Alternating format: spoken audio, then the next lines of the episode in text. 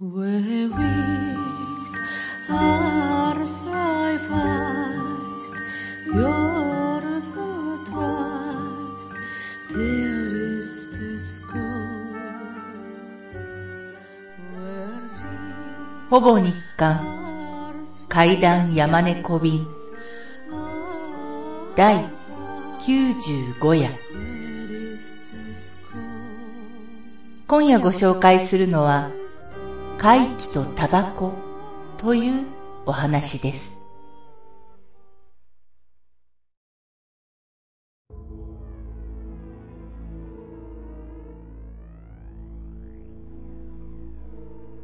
私は雑誌関係のライターをやっているものです。なんとか食えているという程度で売れっ子というわけでもありません。オカルト関係の仕事をやっていると、自分自身が奇妙な体験をすることもあります。東京のある大学病院に取材へ行った時のことです。この仕事自体はオカルトとは関係なく、健康雑誌の仕事でした。協力者の医師とは、小会議室で13時30分からインタビューし、14時30分に終了。医師と軽く雑談し、15時に小会議室を出ました。この大学病院は山の斜面というか、坂の途中に立っていて、旧館と新館に分かれています。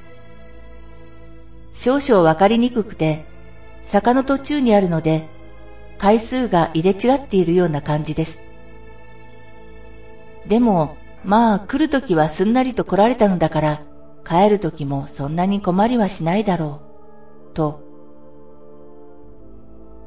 どれくらい歩いたでしょう。いつまで経っても出口にたどり着きません。車は旧館の駐車場に置いていたので、なんとか旧館の正面玄関に出たいのですが、どういうわけか行き着かないのです。ふと時計を見ると、すでに40分が経過していました。おかしい。いくらなんでも40分も歩き回るのはおかしい。歩きながら考えていると、背後に気配がしました。若い看護婦さんです。空の車椅子を押しながら角を曲がっていきます。もうこうなったら、新刊でも何でもいい。とにかく外に出よう。外にさえ出ればどうにかなる。そう思いながらまた歩き始めました。異変に気づいたのは17時を過ぎてからです。なぜか誰にも会わないということです。平日の昼間とはいえ、ここは大病院です。救急外来もあれば入院施設もあります。なのに私はさっきからほとんど誰とも会っていない。そういえば何人かの看護婦とすれ違ったような。いや、違うぞ。すれ違ってはいない。後ろを通っただけだ。何人か？いや、違うぞ。あの看護婦は同一人物だ。その証拠に、看護婦はいつも若く、毎回空の車椅子を押している。次の瞬間、私はゾッとしました。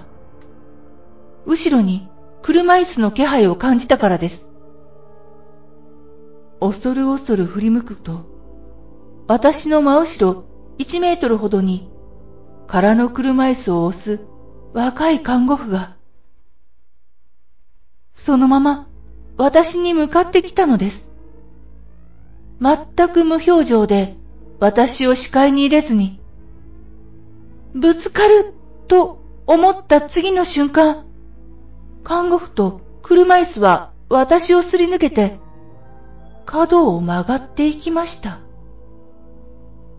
私は驚いて廊下を走りました。今までの順路とは逆の方向にとにかく走りました。いつの間にか私は取材場所だった紹介議室の前に着きました。ほっとした私は紹介議室のそばの非常階段でタバコを一服しました。それから歩き始めるとすっと出口に到着したのです。その時の時間は17時56分でした。何とも言えぬ奇妙な体験でした。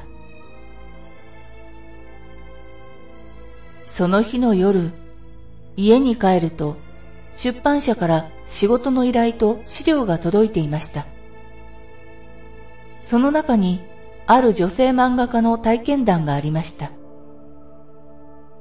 京都の山でタクシーに乗っていたら何度も何度も同じところをぐるぐる回っていつまでも目的地に到着しない。しかしタバコを一服したらその迷宮から脱出できたという。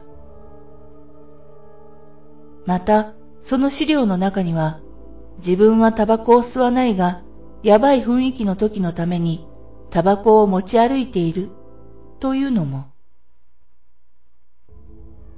タバコには何か特殊な力でもあるのでしょうかね。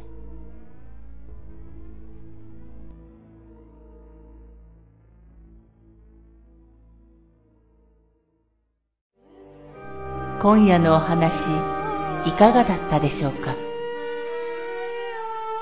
ほぼ日刊怪談山猫便ではポッドキャストにてミニ怪談朗読をほぼ毎日深夜0時に配信してまいります。